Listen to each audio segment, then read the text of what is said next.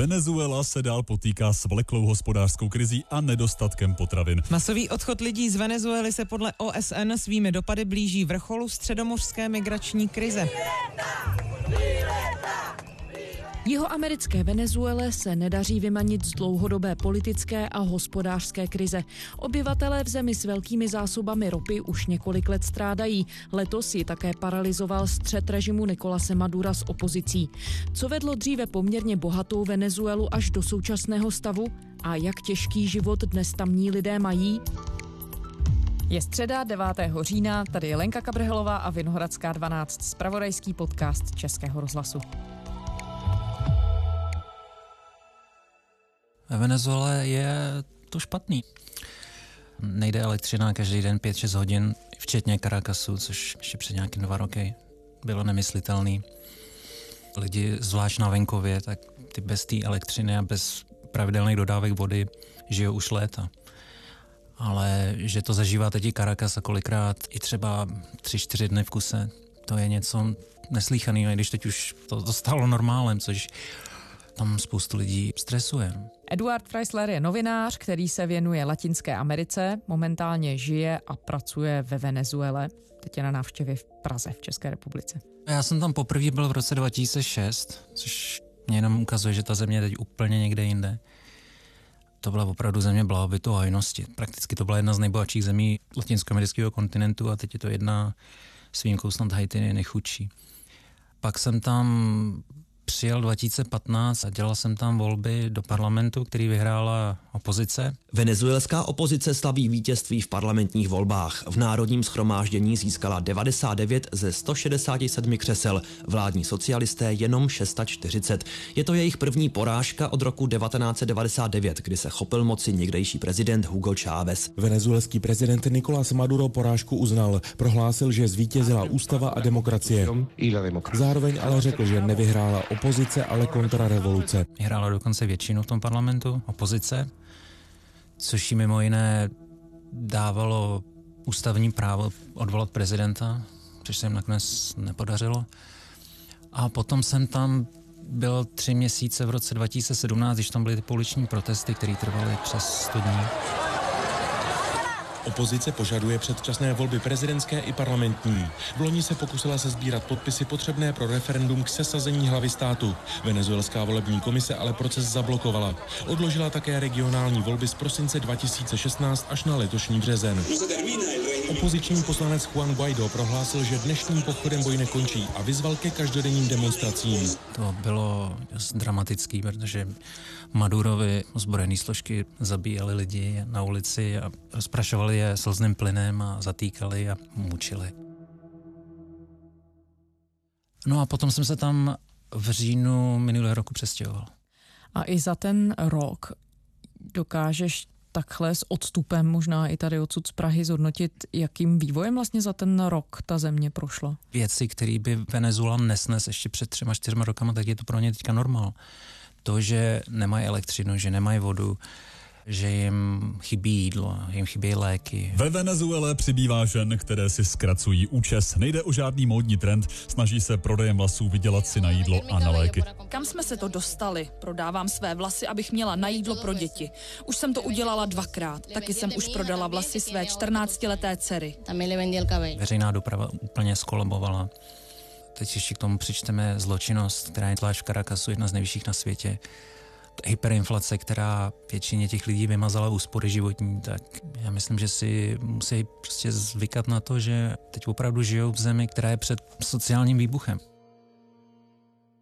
Jak se Venezuela dostala až do tohoto momentu? Venezuela je z 95%, jejich příjmy z 90% čerpají z prodeje ropy ještě za života Uga Cháveze, který umřel v březnu 2013, tak prodávali barel ropy, bylo 100 dolarů, 120 dolarů, někdy víc. Teď je to kolem 20-30 dolarů. Takže nemají peníze, aby za to kupovali jídlo, oblečení a elektroniku, což dělali právě ještě i za Čávezy. Země s nejvyšší mírou inflace na světě dostala další ekonomickou ránu. Venezuela, která je už několik let v recesi, má stopku na vyvážení ropy. Sankce vůči zemi uvalily Spojené státy americké. Washington tím chce upozornit na údajné autoritářské vedení a pomoci tak ke změně tamního režimu. Země je na příjmech z ropy existenčně závislá. Jen do amerických rafinérií v Mexickém zálivu Venezuela vyváží kolem 40% své ropné produkce. Ve hře jsou proto nové destinace, které by mohly výpadek nahradit, jako třeba vývoz do Číny nebo Indie. Jenže i tady zřejmě Venezuela narazí. Mezinárodní platby by totiž musela vyřizovat přes americké nebo evropské banky, což jí sankce neumožní. Teď, když tomu ještě přičtem samozřejmě americký ekonomický sankce, tak ten režim opravdu nemá tvrdou měnu. Nemůže se o ty lidi starat tak, jak se staral předtím. Takže ten státem řízený systém ekonomický nemá peníze, jakým způsobem se financovat a proto všechno kolabuje. Jediná jejich záchrana pořád je to zlato, protože Venezuela je pátá, šestá na světě, se týká zásob zlata a oni to zlato prodávají. Takže ty sance obcházejí a podle nejnovějších zpráv ještě nějakých 80 tun zlata zhruba za 3,5 miliardy dolarů pořád ještě mají, což vystačí zhruba tak na půl roku pro všechny obyvatele ve Venezuele, aby jim nakoupili jídlo a postarali se. Až jim dojdou ty zásoby zlata, tak v tom uvidíme, co se stane. Pojďme se podívat na politické souvislosti. Venezuela je už víc než rok, ale rozhodně tedy od ledna v politickém patu.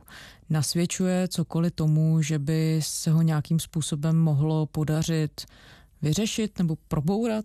Juan Guaido se 23. ledna prohlásil za prozatímního prezidenta. Při masivních protivládních protestech ve Venezuele se opoziční lídr Juan Guaido prohlásil úřadujícím prezidentem. Získal podporu Spojených států i některých jeho amerických zemí. Své zastánce má ale i stávající prezident Nicolás Maduro. Podpořili ho například Bolívie a Kuba. Ante Dios, todopoderoso. Před Bohem, všemohoucím Bohem, Venezuelou, s respektem k mým kolegům v Národním schromáždění, slibuji, že oficiálně přebírám kompetence národní výkonné moci prezidenta státu Venezuela. No já jsem v tom dost skeptický. Ta jeho revolta pomalu umírá. On prostě už není schopen dostat do ulic davy lidí. V mý čtvrti, kde měl jeden z mítingů, myslím, že to bylo někdy z počátku února, tak přišlo 250-300 tisíc lidí.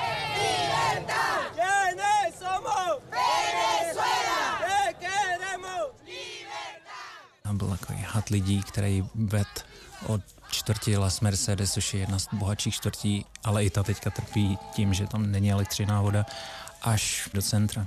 No a jedna z posledních demonstrací, kterou jsem viděl 5. července, což je jejich den nezávislosti, tak jsem napočítal, odhaduju, že tam bylo třeba tři tisíce lidí. Čím to je, že ztrácí podporu? Ono je taky těžký chodit do těch ulic, zvlášť v Caracasu, kde je opravdu velký vedro měsíce a měsíce a měsíce, když pak člověk vidí, že se nic moc nemění, ale hlavně ty lidi se o sebe musí starat. Jejich největší starosti je teďka opravdu sehnat něco k jídlu, nebo zajistit to, aby doma měli galon vody, nebo aby viděli někde nějaký dolar navíc. Takže nemůžou protestovat každý den. Psychicky je to náročný pro ně, ale oni už tohle zažili od roku 2015, to zažili tolikrát s tolika jinýma opozičníma lídrama, že ztrácejí víru.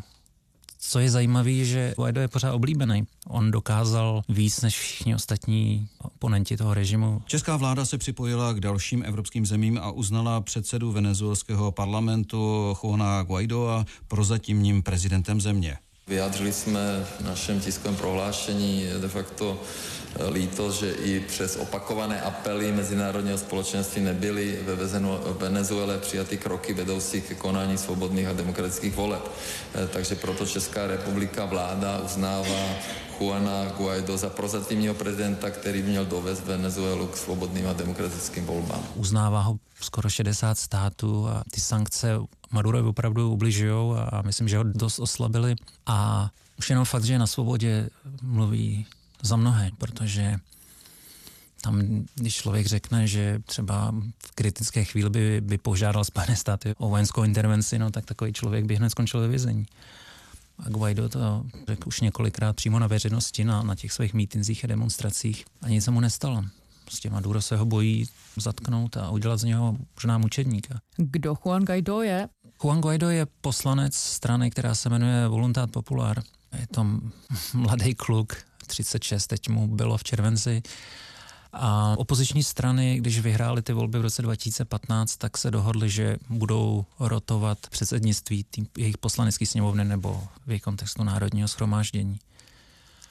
Takže na stranu Juana Guaidoa přišlo teďka legislativní období 2018-2019. Ale tam jde o to, že šéf jeho strany Leopoldo López byl odsouzený na 14 let. Režim ho propustil do domácího vězení, ale během toho nezdařeného vojenského půjče z 30. dubna kdy Juan Guaido Leopoldo López osvobodil. Leopoldo López utekl na španělskou ambasádu Druhý muž strany je Freddy Guevara, ten se skrývá na čilské ambasádě, teď v listopadu to bylo už dva roky. A řada dalších představitelů té strany je v exilu nebo se skrývá. Carlos Vecchio je teďka velvyslanec Guaida ve Spojených státech. Pro zatímní vládě se to tak dá říct. Takže když oni se podělali kolem, tak si řekli, no, koho my nominujeme. A Juan Guaido je pohledný, inteligentní, umí mluvit, tak to padlo tak trochu na něj. A ještě o prosinci 2018 o něm nikdo nevěděl. Na Instagramu měl třeba 20 tisíc následovníků a teď má 4,5 milionu. Je schopný politik? Ono taky jde o to, jestli všechno to, co říká, jestli je to opravdu on, nebo je to Leopold López a Freddy Guevara, ty dva, kteří jsou na ambasádě, jestli ho neřídí, což je asi pravda, ale je fakt, že lidi pořád ho mají rádi. Pro spoustu z nich je tohle jedna z posledních šancí, jak se zbavit Madura.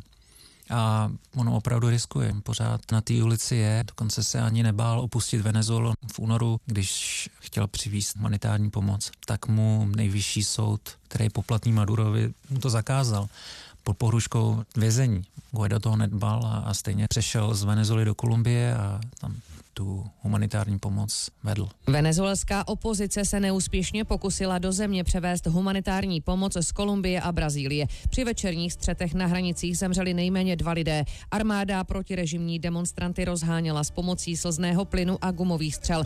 Maduro trvá na tom, že v zemi žádná humanitární krize není.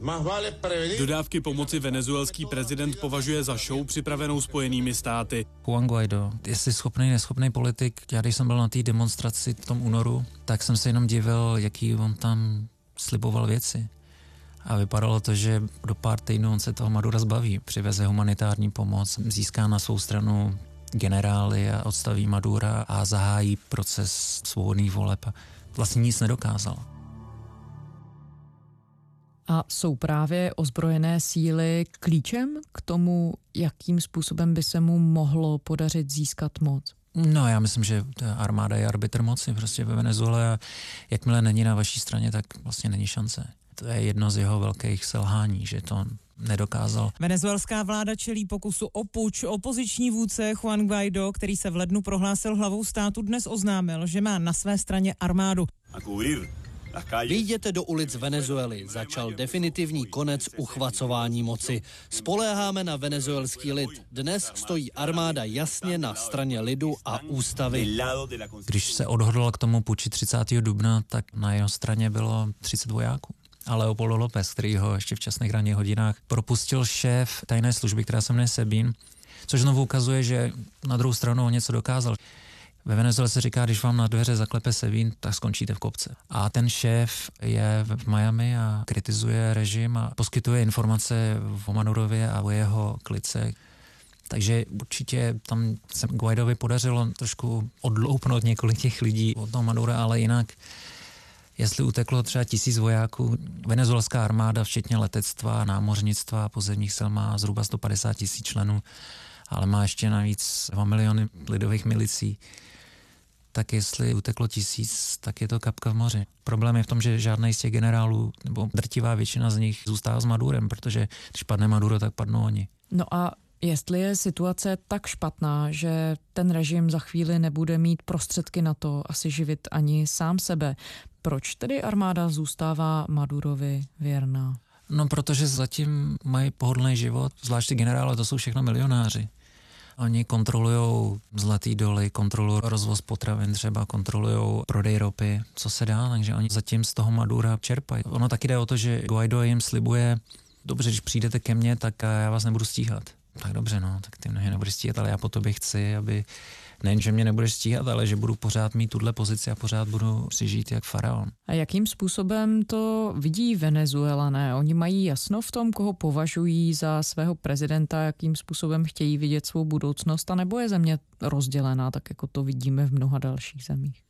To je samozřejmě těžký říct. Když se třeba podíváme na Caracas, tak ten se opravdu dá rozdělit na východní a západní část a ta východní je spíš baštou opozice. Tam máte na zdech nápisy jako Maduro je vrah a obchodník s drogama a usurpátor. Ta člověk přejede 5-6 kilometrů na západ a tam je Maduro, Chávezův syn a pokračovatel revoluce a nesmrtelný vůdce. Těžko říct, jakou sílu má teďka to hnutí čavismo, což je vlastně hnutí nazvané po Hugo Chávezovi. Protože samozřejmě spousta lidí se bojí proti tomu režimu jít. A není tam jenom strach z toho, že člověk, který by třeba kritizoval Madura a bolivarianskou revoluci, že by skončil ve vězení, ale nedostal by jídlo. Pořád nějakých 6 milionů lidí dostává měsíčně potravinový box, který se jmenuje Club, kdyby mělo být 27 produktů, od špaget přes rajskou máčku až třeba po konzervu s tuňánkem. No když ten režim zjistí, že jste proti vládě, tak tu dodávku nedostanete. A v tu chvíli je ta situace opravdu tragická, protože ty lidi najednou nemají ani tu jednu malou jistotu, na kterou teďka spousta lidí závisí. Jakým způsobem se to odráží třeba i na emigraci nebo na snaze lidí odejít, protože okolní státy hlásí příliv utečenců? No, ta situace je dramatická. Krize ve Venezuele dál přináší migraci nebývalých rozměrů do okolních jihoamerických států. Například jen o tomto víkendu překročilo hranici z Kolumbie do Ekvádoru na 10 tisíc Venezuelanů. Tady není žádná možnost na budoucnost. I když máme stále zaměstnání, nemáme s partnerem šanci mít domov, rodinu a nějakou budoucnost. Jsem v mé zemi šťastná, ale bohužel. Podle poslední prohlášení OSN já mám pocit, že to bude Sýrie v Latinské Americe. Celkový počet dosáhne pěti milionů lidí.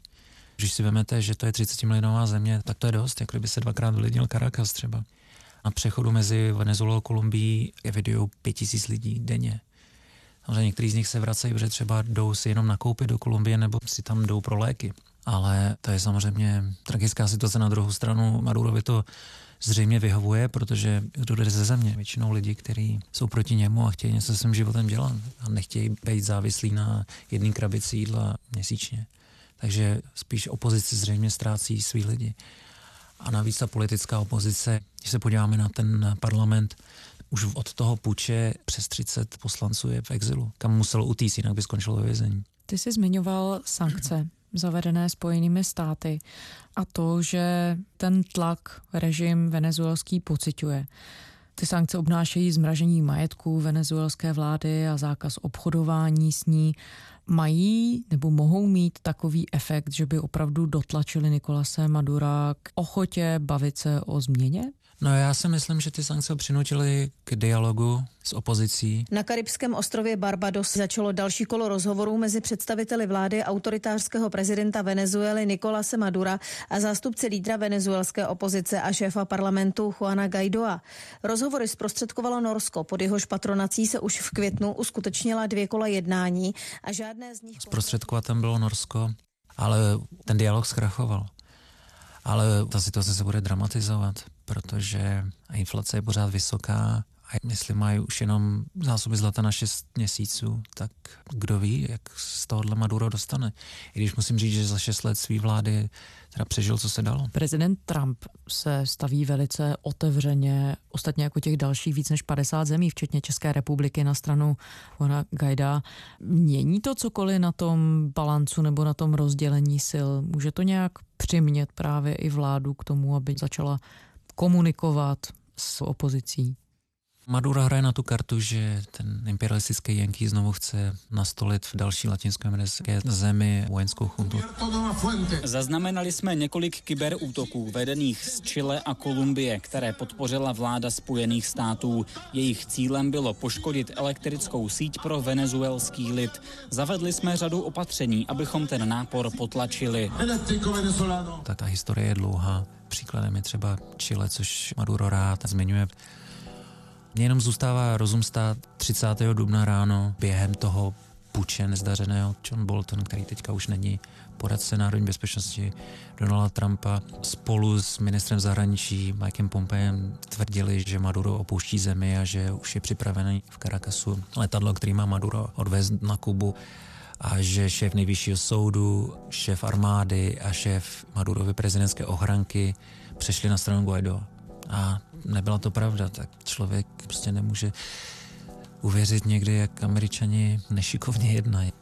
Na druhé straně spousta expertů má za to, že třeba Padrino López, šéf armády, který měl říct američanům a Guaidovi, dobře, přejdu na tvoji stranu a zbavíme se Madura, ale když viděl, že vedle něj stojí Leopoldo López, který má mezi Chavisas opravdu pověst násilníka a teroristy, tak se zalek a nezved telefon, což je doslovná citace Američanů, když volali těm třem lidem, který jsem zmínil. Kde se v konečném efektu bude rozhodovat ve Venezuele, v rámci domácí politiky, anebo v zahraničí na úrovni větších mocností, protože do té politické debaty se vložilo Rusko a Čína, které podporují Nikolase Madura, Spojené státy podporují Juana Guaida. Kde se rozhodne? To je právě příklad toho Ruska a Číny. Jo, Rusko a Čína pořád poskytují Madurovi peníze, což je další jeho příjem, i když teď ta nedávná návštěva Madura v Moskvě smyslu jsem nebyla úspěšná. Jak řekl v projevu venezuelský prezident Nicolás Maduro, míří na oficiální návštěvu Ruské federace, aby se tam setkal s přítelem Vladimirem Putinem a důležitými ruskými podnikateli. Socialistický prezident Venezuely dodal, že prý bude hledat nové cesty pro rozvoj ekonomických a dalších vztahů mezi oběma zeměmi. Nicolás Maduro z Putina prakticky dostal jenom dodávku vakcín, ale Putin mu neposkytl další finanční injekci ale myslím, že se to musí rozhodnout jenom ve Venezuele. Ono, latinskoamerické státy nemají vůbec žádnou chuť vyslat svoje vojáky do Venezuely a nakonec si myslím, že i americká intervence by byla asi spíš chybou protože Venezuela je dneska prakticky rozdrobená na nejrůznější kriminální bandy a drogové kartely a polovojenské jednotky, které kontrolují všechny ty přírodní zdroje a prakticky si tu zemi opravdu rozparcovali takže američani by nemohli jenom počítat s nějakým chirurgickým zákrokem, jak to vždycky říkají, nějakým raketovým útokem, ale asi by opravdu museli vyslat pozemní armádu a to v Americe teďka určitě nemá žádnou podporu. Zvlášť voliči Donalda Trumpa nechtějí, aby utrácel na nějakou Venezuelu, chtějí, aby utrácel doma. Jsi zmiňoval, že Venezuela je před sociálním výbuchem. A já chápu, že je to hrozně těžké odhadovat, ale co tedy v tuhle chvíli zbývá obyvatelům Venezuely, nebo jakým způsobem k tomu přistupují? Tam prakticky teďka existují takové dvě kasty, jestli se to dá tak nazvat. A lidi, kteří mají přístup k dolarům, a ti, co mají přístup k dolarům, tak ty si nežijou vůbec špatně. A lidi, kteří nemají přístup k dolarům, kteří žijou z Bolívaru, což je jejich lokální měna, tak ty opravdu trpějí. A já jsem na vlastní oči viděl lidi, kteří se stěhují třeba k pobřežní oblasti a tam začnou chytat ryby. K tomu, aby se nasytili, ale třeba aby taky ty ryby vyměnili třeba za pár vajec nebo za kafe, což je další ukázka toho, co se tou zemí stalo, protože Venezuela byla jedním z největších producentů a vývozců kávy a teďka si spousta Venezuelanů nemá kafe. Vždycky, když tam přijíždím, tak mě prosej, nemohl bys přijít trošku kafe. Takže je to taková ekonomika, kde Madurovi znovu tohle strašně vyhovuje, že si ty lidi stahují na nějaký farmy nebo na venkov, kde obdělává nějaký svoje políčka. Za prvý On tím pádem je nemusí živit a za druhý tyhle lidi opravdu nepůjdou protestovat někam do Caracasu, když mají někde nějaký svoje pole, než vědí, že musí chytit nějakou rybu, aby se uživili. To se týká všech sociálních tříd, jsem tam zažil, tak i profesoři UCV, což je jejich, přezdívá se venezuelský Harvard, tak ráno mají přednášku a odpoledne jedou na svoje políčko, aby se tam okopali pár brambor a zebrali pár rajčat a pak se vracejí a prodávají to buď svým kolegům nebo na ulici. A to jsou profesoři, kteří mají za sebou 20-30 let a žijou takovýmhle způsobem. A jak dlouho je to udržitelné? Nemůže přece jenom to překročit nějakou únosnou mez, kdy lidé už nebudou mít co ztratit a prostě se proti tomu režimu obrátí?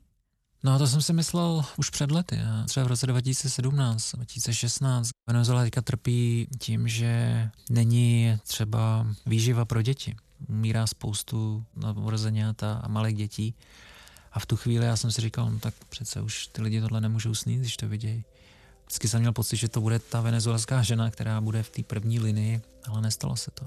Ono je to taky těžký, já jsem tam zažil v roce 2017, když se na vás rozjede 250 motorek a na nich sedí členové Národní gardy a střílejí po vás, tak to zažijete jednou a už na tu ulici nesete jít znovu. Edward Freisler, novinář, který se věnuje Latinské Americe, v tuhle chvíli žije a pracuje ve Venezuele. Děkujeme. Já taky děkuji, mějte se. To je ze středeční Vinohradské vše. Kdykoliv jsme na iRozhlas.cz, vraťte se k nám také v podcastových aplikacích, kde najdete všechny naše díly a pište nám, naše adresa je vinohradská12 zavináč rozhlas.cz. Těšíme se zítra.